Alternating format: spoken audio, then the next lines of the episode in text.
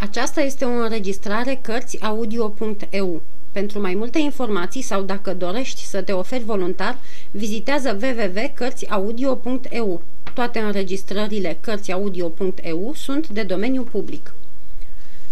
Capitolul 42. Vinul de Anjou În urma zvânurilor deznădăjduite despre rege, știrea însănătoșirii sale începea să se răspândească în tabără. Cum însă chiar majestatea sa era grăbită să ia parte la asediu, se spunea că, de îndată ce va fi în putere să călărească, va porni la drum. În vremea aceasta, ducele de Orlean, fratele regelui, tot așteptând de la o zi la alta să fie îndepărtat de la comanda trupelor și înlocuit sau prin ducele d'Angulem sau prin Bassompierre sau prin Schomberg, care alergau după comandă, nu făcea mai nimic, risipea zile întregi cu cercetările și nu se încumeta să pornească o încercare mai îndrăzneață pentru a-i alunga pe englezi din insula Re, unde asediau nestingheriți fortăreața Saint-Martin și fortul Lapre, în vreme ce, la rândul lor, francezii asediau la Rochelle.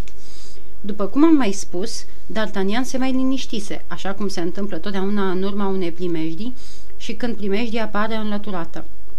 Nu-i rămânea decât o grijă și anume n-avea nicio veste de la prietenii lui. Dar, într-o dimineață, la începutul lunii noiembrie, totul îi se lămuri datorită următoarei scrisori trimise din Villeroy. Domnule D'Artagnan, domnii Athos, Portos și Aramis, după ce au chefuit la mine și s-au veselit voinicește, au făcut atâta răboi încât starostele castelului, om aspru, i-a închis pe câteva zile. Eu îndeplinesc porunca ce mi-au dat și vă trimit 12 sticle din vinul meu de Anjou, care le-a plăcut îndeosebi. Ei doresc să închinați în sănătatea lor din această băutură aleasă între toate. Ascultându-le dorința, cu adâncă plecăciune, rămân, domnule, prea credincioasa și smerita dumneavoastră slugă, Godot, hangiul domnilor muschetari. Așa mai înțeleg, strigă D'Artagnan. Ei sunt cu gândul la mine în zile de veselie, cum și eu eram cu gândul la ei în zile de tristețe. Firește că voi bea în sănătatea lor și din toată inima, dar nu voi bea de unul singur. D'Artagnan dădu fugă la doi ostași din gardă, cu care se legase mai îndeaproape, ca să-i poftească la un pahar din strajnicul vinișor de Anjou, proaspăt sosit. Unul din cei doi ostași era însă poftit în altă parte, chiar în seara aceea, iar celălalt în seara următoare. Întâlnirea lor trebuia deci amânată cu încă o zi. Întorcându-se acasă, D'Artagnan trimise cele 12 sticle de vin la ospătăria companiei cu rugămintea să fie bine păstrate. Apoi, în ziua cea mare, petrecerea fiind hotărâtă pentru ora 12, încă de la 9 dimineața, D'Artagnan îl trimise pe planșe să pregătească cele necesare. Mândru din calea afară de deosebita sa îndatorire, Planșe se gândi să rânduiască toate cu chipzuială, de aceea își luă ca ajutor pe valetul unuia din oaspeții stăpânului, un anume Furo, precum și pe același a zis soldat care voise să-l omoare pe D'Artagnan și care, nefăcând parte din nicio unitate, intrase în slujba acestuia sau mai curând a lui Planșe, chiar în ziua în care D'Artagnan îi scăpase viața. La ora cuvenită, cei doi musafiri sosiră și se așezară la masă în fața bucatelor ce se perindau în șir. Planșe servea cu șervetul pe braț. Furo destupa sticlele și Brismont, așa se numea soldatul, turna în clondirașe de sticlă vinul care părea să fi tulburat de zguduirile de pe drum. Vinul din prima sticlă, fiind cu deosebire tulbure la fund, Brismont deșertă drojdia într-un pahar și D'Artagnan îi îngădui să o bea, căci sărmanul nu-și recăpătase încă puterile. După ce mâncară supa, oaspeții tocmai se pregăteau să ducă la gură cel din tâi pahar cu vin, când, deodată, tunurile porniră să bubuie la fortul Luis și la fortul cel nou. Crezând că era vorba de vreun atac al asediatorilor sau poate ale englezilor, cei doi ostași alergară să-și ia spadele. La fel de sprinten ca ei, D'Artagnan le urmă pilda și toți trei năvăliră afară spre posturile lor. Dar abia trecuți de pragul ospătăliei, își dădură seama de cauza asurzitoarei larme – Strigătele de trăiască regele și trăiască domnul cardinal răsunau de pretutindeni odată cu bătaia dezlănțuită a tobelor. Într-adevăr, nerăbdător cum am mai spus, regele lăsase baltă popasurile și sosea chiar atunci împreună cu toți cultenii și cu zece mii de oameni drept trupe ajutătoare. Muschetarii majestății sale deschideau și încheiau alaiul cot la cot cu compania lui, înșirată de-a lungul drumului, D'Artagnan salută cu anume înțeles pe prietenii care nu-l slăbeau din ochi și pe domnul de Treville care îl recunoscuse din capul locului. După această sărbătorească urare de bun sosit, cei patru prieteni se îmbrățișară frățește. E grozav!" strigă D'Artagnan. Nici nu s-ar fi putut să o nimeriți mai la țanc și cred că bucatele nici nu ar fi avut vreme să se răcească, așa e, domnilor?" adăugă tânărul, întorcându-se spre cei doi ostași din gardă pe care îi prezentă prietenilor lui. Măi, măi, pare mi se că tocmai benchetuiam, făcu Portos. Sper că n-ați poftit femei la masă, adăugă Aramis. Aveți ceva vin mai de doamne ajută aici, în magherniță?" întrebă Atos. Cum să nu? Îl avem pe al vostru, dragă prietene," răspunse D'Artagnan. Vinul nostru?" se miră Atos. Vezi bine, cel pe care mi l-ați trimis." Ți-am trimis noi vin." Știți foarte bine, vinișorul de pe dealurile din Anjou." Da, da, știu de care vin vrei să vorbești. Vinul vostru preferat." Firește, când n-am nici șampanie și nici șambertan. Mă rog, în lipsă de șampanie sau de șambertan, o să vă mulțumiți și cu ăsta. Așadar, am trimis după vin de Anjou, dar strajnic ne mai pricepem, se bucură Portos. Ba nu, e vinul care mi-a fost trimis din partea voastră. Din partea noastră, se minunară într-un glas toți trei muschetarii. Dumneata, Aramis, ai trimis oare vinul? întrebă Atos. Nu, dar dumneata, Portos. Nu, dar dumneata, Atos. Nici eu. Dacă nu mi l-ați trimis voi, atunci mi l-a trimis hangiul vostru. Hangiul nostru? Vezi bine, hangiul vostru, Godo, hangiul muschetarilor. Ce mai atâta vorbă, lătăie Portos. Să vină de unde vrea. Hai să-l gustăm și dacă e bun, să-l bem. Ba deloc, se împotrivi Atos, să nu-l bem tocmai fiindcă nu știm de unde vine. Ai dreptate, Atos, în cuvință D'Artagnan. Nu i-ați cerut niciunul hangiului Godo să-mi trimită vin? Niciunul. Și totuși l-a trimis ca din partea noastră. Iată scrisoarea, spuse D'Artagnan. Și arătă prietenilor rândurile primite. Nu-i scrisul lui, întări Atos. Îl cunosc fiindcă înaintea plecării am încheiat cu el socotelile pentru toată lumea. Scrisoarea nu vine de la el, adăugă Portos. Noi n-am fost pedepsiți niciunul. D'Artagnan, rosti și Aramis cu glas dojenitor, puteai oare să crezi că ne-am purtat ca niște zurbagii? D'Artagnan păli. Îi tremurau vargă mâinile și picioarele. ce cu tine? Mă înspăimânți!" se repezi Atos care nu-l tutea decât arareori. Fuga, fuga, prieteni!" îi întemnă D'Artagnan. Îmi trece prin minte o bănuială cumplită. Să fie tot o răzbunare a acelei femei? Atos păli și el. D'Artagnan alergă într-un suflet spre o spătărie urmat de cei trei muschetari și de amândoi ostașii din gardă.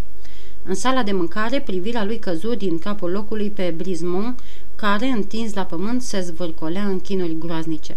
Planchet și Furo, galbeni ca ceara, încercau să-i vină în ajutor, dar se vedea că orice ajutor era de prisos. Moartea își înfipsese ghearele în toată ființa nenorocitului. Vai, vai, gemu el, zălindu-l pe D'Artagnan, blestem, ați spus că mă iertați și m-ați otrăvit. Eu, strigă D'Artagnan, eu, sărman de tine, ce tot spui? Eu spun că mi-ați dat să beau din vinul acela, că m-ați îndemnat să-l beau, că ați vrut să vă răzbânați pe mine. Spun că e amarnic. Nu e adevărat, Blismă, se apără D'Artagnan. Să nu crezi una ca asta. Jur că nu e așa. Dumnezeu e colo sus. Dumnezeu vă va pedepsi. Doamne Dumnezeule, să îndure și El într-o zi ce îndur eu acum. Pe Sfânta Evanghelie, jură D'Artagnan apropiindu-se de muribund, n-aveam habar că vinul otrăvit. Era să beau și eu cum ai băut și tu. Nu vă cred, murmură soldatul și-și dădu sufletul în chinuri sfâșietoare. Îngrozitor, îngrozitor, șoptea Atos în vreme ce Portos sfărma sticlele, iar Aramis dădea poruncă, ceva cam târziu, să alerge cineva după un duhovnic. Dragii mei prieteni, mi-ați scăpat și de data asta viața și nu numai mie, dar și acestor camarazi. Domnilor, urmă D'Artagnan vorbind celor doi ostași, vă rog să nu scoateți o vorbă despre pățania noastră. Cine știe ce fețe simandicoase s-or fi amestecat în treaba asta și să nu ne pomenim cu vreo năpastă pe cap. Vai de mine, domnule, îngăimă planșe mai mult mor decât viu, am scăpat ca prin urechile acului. Cum asta, caragiosule?" se răsti D'Artagnan. Adică aveai de gând să bei din vinul meu?" În sănătatea regelui, domnule. Cât pe aici să guși eu un păhărel dacă nu mi-ar fi spus furo că mă cheamă cineva?" Vai de sufletelul meu, mărturisi și furo, clănțănind din dinți de spaimă. Voiam să-l alung pe planșe ca să beau numai eu. Domnilor, mai spuse D'Artagnan celor doi ostași din gardă, înțelegeți că un asemenea ospăț ar fi prea jalnic după tot ce s-a întâmplat. Vă cer iertare și totodată vă rog să amânați petrecerea pe altă dată. Ostașii ascultară curtenitor această dezvinovățire și, pricepând că cei patru prieteni doreau să rămână singuri, se îndepărtară. Rămași între ei, D'Artagnan și cei trei muschetari se uitară unul la celălalt cu o privire care vrea să spună ce bănuiau cu toții pericolul din umbră. Înainte de toate, începu Atos, să ieșim de aici, căci nu e plăcută tovărășia unui mort care nici n-a murit de moarte bună. Planșe, grăi D'Artagnan, îți dați în grijă leșul nenorocitului ăstuia să fie îngropat în cimitir creștinesc. Adevărat că săvârșise cândva o crimă, dar s-a pocăit. Cei patru prieteni părăsiră încăperea, lăsând în seama lui Planșe și a lui Furo cinstea cea din urmă a nefericitului Blismont. Gazda îi duse în altă cameră, unde le dădu de mâncare ouă moi și apă proaspătă, pe care Atos o scoase cu mâinile lui din fântână. Portos și Aramis aflară din câteva cuvinte ale prietenilor întâmplările din ultima vreme. După cum vezi, dragul meu, îi spuse D'Artagnan lui Atos, e o luptă pe viață și pe moarte. Atos clătină din cap. Da, da, îi răspunse, văd și eu, dar crezi că ea este? Fără doar și poate. Îți mărturisesc că eu tot mai am îndoieli. Și floarea de clin de pe umărul ei? O fi vreo englezoaică pe care au însemnat-o cu fierul roșu în Franța pentru cine știe ce fără de lege. Atos, îți spun că e soția dumitale, stărui D'Artagnan. Nu ți-aduce aminte cum se potriveau toate semnalmentele? Nu pot să cred că cealaltă n-a murit. Am spânzurat-o cu mâna mea. Era rândul lui D'Artagnan să clatine din cap. În sfârșit, ce-i de făcut acum?" întrebă tânărul. Firește că nu poți rămâne așa cu spada atârnând mereu deasupra capului, răspunse Atos, și că trebuie să găsim o ieșire. Dar cum? Ascultă, caută să o vezi și să stai de vorbă cu ea. Spune așa, vrei pace sau vrei război? Pe cuvântul meu de gentilom că niciodată nu o să scoat o vorbă despre dumneata, niciodată nu o să-ți fac nimic, dar la rândul dumitale jură pe cei mai sfânt că o să mă lași în plata Domnului. Altfel mă duc la ministrul justiției, mă duc la rege, mă duc după călău, asmut curtea împotriva dumitale, te dau în vileaca nelegiuită, pun să te cheme la judecată și dacă te iartă să știi că te omor eu singur pe cinstea mea de gentilom. Ia un colț de stradă, așa cum aș omorâ un câine turbat. Nu zic ba, răspunse D'Artagnan, dar cum să dau de ea? Timpul, dragă prietene, cu timpul vine și prilejul, iar prilejul joc de noroc. Când riști mai mult, atunci și câștigi mai mult, dacă știi să aștepți. Adică să aștept în bătaia glonțelor și a otrăvurilor. Nici o grijă, îl îmbărbăta Atos. Ne-a ferit Dumnezeu până acum, ne va feri și de azi înainte. Da, pe noi. De altfel, noi suntem bărbați în toată firea și, la urma urmelor, rostul nostru e să ne din viața. Dar ea, adăugă el în șoaptă. Care ea? întreba Atos. Constans. A, doamna Bonacieux, așa e, în cuvință Atos, bietul meu prieten. Uitasem că ești îndrăgostit. Dar n-ai văzut chiar din scrisoarea pe care ai găsit-o la netrebnicul acela mort că acum e într-o mănăstire? Se amestecă și Aramis.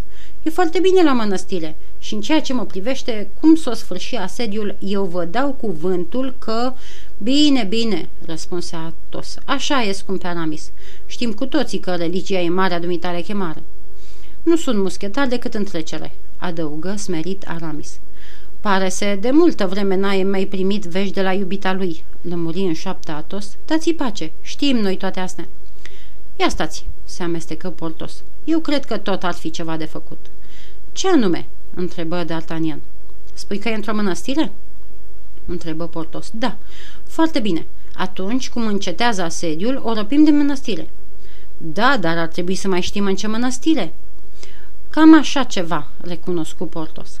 O clipă, le curmă vorba Atos, nu spuneai dumneata, dragă D'Artagnan, că mănăstirea a ales o regina? Da, cel puțin așa bănuiesc. Foarte bine, atunci Portos o ne, ne poate fi de folos. În ce fel, mă rog? Prin marchiza sau ducesa sau prințesa aceea dumitale. Trebuie să se bucure de trecere, nu glumă. St, făcu Portos ducându-și degetul la buze. Cred că e din șleachta cardinalului. Mai bine să n-afle nimic. Atunci, propuse Aramis, lăsați că vă fac eu rost de știri. Dumneata Aramis, se minunară cei trei prieteni. Dumneata? Dar cum? Prin preotul reginei cu care m-am eu bine, lămuri Aramis îmbujorându-se.